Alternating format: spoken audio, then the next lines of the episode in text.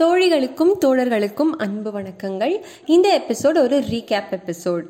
இது வரைக்கும் என்ன நடந்துச்சு அப்படிங்கிறத பார்த்துருவோம்.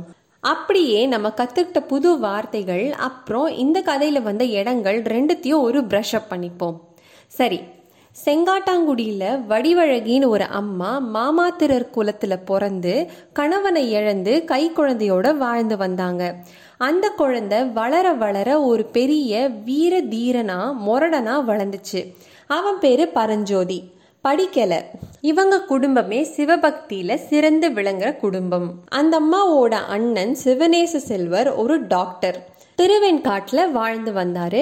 அவரோட பொண்ணு உமையால தான் பரஞ்சோதிக்கு கட்டி வைக்கணும் அப்படின்னு ரெண்டு குடும்பத்துக்கும் ஆசை. அம்மா இந்த ஆசையை பையன்கிட்ட நேரடியாக சொல்லாமலே இவன் முரட்டுத்தனமாக இருக்கிறத நினச்சி வருத்தமாகவே இருக்காங்க. ஒரு நாள் இதை தன்னால் புரிஞ்சுக்கிட்ட பரஞ்சோதி காஞ்சிக்கு போய் நாவுக்கரசர்கிட்ட தமிழ் கல்வியும் ஆயசிற்பிக்கிட்ட சிற்பக்கலையும் கற்றுக்கலான்னு முடிவு பண்ணி அங்கே கிளம்புறான்.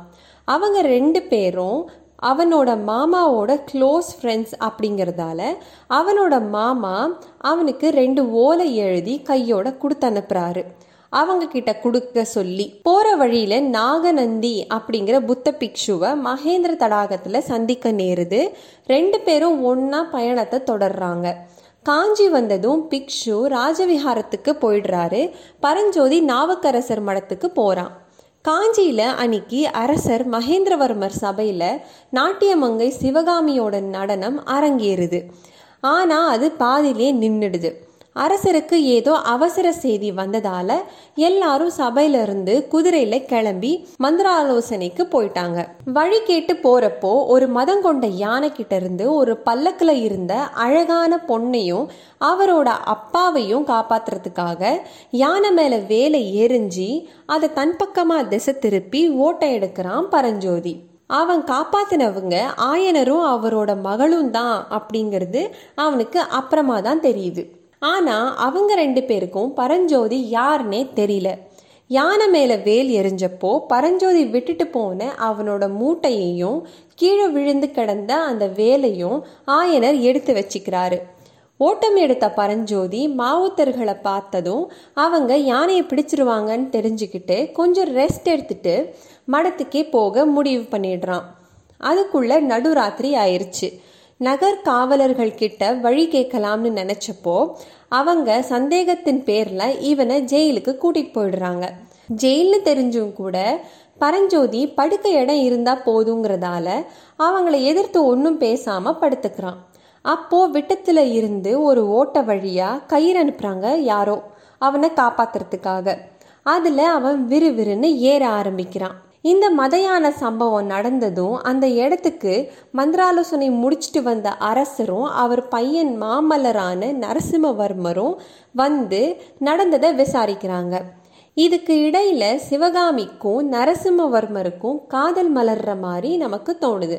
நிஜம் என்ன அப்படிங்கிறது இனிதான் தெரியும். அப்புறம் சிவகாமி ஆயனர் எடுத்த வேலை நரசிம்மவர்மர் கிட்ட கொடுத்துடுறாங்க. நலம் விசாரிச்சுட்டு அப்பாவும் மகனும் அரண்மனைக்கு திரும்புகிற வழியில் நம்ம நாகநந்தி புத்த பிக்ஷு இவங்களை பார்த்து ஒளிஞ்சிக்கிறத அப்பா மட்டும் பார்க்குறாரு. எதுவும் கேட்காம அப்போதைக்கு எல்லாரும் அரண்மனைக்கு போயிடுறாங்க. அரண்மனையில் சேனாதிபதி கலிப்பகையா கிட்ட சொல்லி எல்லா திக்குக்கும் தூதர்களை அனுப்ப சொல்கிறாரு மகேந்திரவர்மர். எல்லா தூதர்கள்கிட்டையும் செய்தி சொல்ல சொல்கிறாரு. என்ன செய்தினா, எல்லா கோட்டத்துலேயும் இருக்கிறவங்க ஆயிரம் வீரர்கள் கொண்ட படையை திரட்டி ரெடியாக வச்சுருக்கணும். அடுத்த செய்தி வந்ததும் கிளம்புறதுக்கு தயாராக இருக்கணும். அப்புறம் அவரை பார்த்து ஒளிஞ்சிக்கிட்ட அந்த புத்த பிக்ஷுவையும் வேலெறிஞ்ச வாலிபனோட வீரத்தில் அசந்து போய் அவனையும் கண்டுபிடிக்க சொல்லி உத்தரவிடுறாரு. வேலெறிஞ்ச வாலிபன் சோழ நாட்டை சேர்ந்தவன் அப்படிங்கிறது அவன் எரிஞ்ச வேலில் எழுதியிருந்த மாமாத்திரர் அப்படிங்கிற வார்த்தையை வச்சு கண்டுபிடிச்சிடுறாரு அரசர். சாமியாரங்களையும் இனி கோட்டைக்குள்ளே விடுறதுக்கு முன்னாடி யோசிக்கணும் அப்படின்னு உத்தரவிடுறாரு. இவங்க இதெல்லாம் பேசுறதுக்கு முன்னாடியே அப்பா மகனை அம்மா கூட சேர்ந்து சாப்பிட்றதுக்காக அனுப்பிச்சிடுறாரு. அவ்வளோதாங்க. ஸோ நமக்கு மூணு கேள்விகள் இருக்குது. ஒன்று, கயித்துல ஏறின பரஞ்சோதிக்கு என்ன ஆச்சு? இன்னொன்று, அந்த புத்த பிக்ஷு அரசரை பார்த்து ஏன் மறைஞ்சிக்கிட்டாரு? அப்புறம் சேனாதிபதிக்கு கட்டளையிட்ட அரசர் எங்கே போனார்? இந்த மூணு கேள்விகளுக்கும் விடை அடுத்த பாகத்தில். அது வரைக்கும் காத்துட்ருப்போம். இப்போது புது வார்த்தைகளை மட்டும் பார்த்துருவோம். இளவேனர் காலம் அப்படின்னா ஏர்லி சம்மர், தடாகம் அப்படின்னா ஏரி, ராஜபாட்டை அப்படின்னா ராஜாக்கள் செல்லும் வழி, விமானங்கள் அப்படின்னா கோபுரங்கள், நாழிகை அப்படின்னா இருபத்தி நான்கு நிமிடங்கள், அகழி அப்படின்னா ஆழமான குழி, சேமக்கலம் அப்படின்னா காங், ஔஷதம் அப்படின்னா ஔடதம்னு தமிழில் சொல்லுவோம், அதுக்கு மருந்துன்னு அர்த்தம், மாவுத்தர் அப்படின்னா யானை பாகன், ஆக்ஞை அப்படின்னா ஆர்டர், அண்ணாவிகள் அப்படின்னா ஆசிரியர்கள். ஸோ இது வரைக்கும் நம்ம பதினோரு புது வார்த்தைகள் கற்றுருக்கோம். சரி, இது வரைக்கும் நம்ம பார்த்த இடங்களை ஒரு வாட்டி பார்த்துடலாம். முதலாவது செங்காட்டாங்குடி, காரைக்குடி, சிவகங்கை மாவட்டத்தில் இருக்கு, பரஞ்சோதியோட ஊர். அடுத்தது திருவெண்காடு, சீர்காழி, மயிலாடுதுறையில் இருக்கு, பரஞ்சோதியோட மாமாவான டாக்டர் சிவனேச செல்வரோட ஊர். அடுத்தது மாமல்லபுரம், சிவகாமியோட ஊர், இப்போ சென்னையில் இருக்கு. அடுத்தது உறையூர், முன்னாள் சோழர்களோட கேபிட்டல், திருச்சியில் இருக்கு. அடுத்தது மகேந்திர தடாகம், மகேந்திரபதி கிராமத்தில், அரக்கோணத்தில் இருக்கு, வேலூரில் இருக்கு.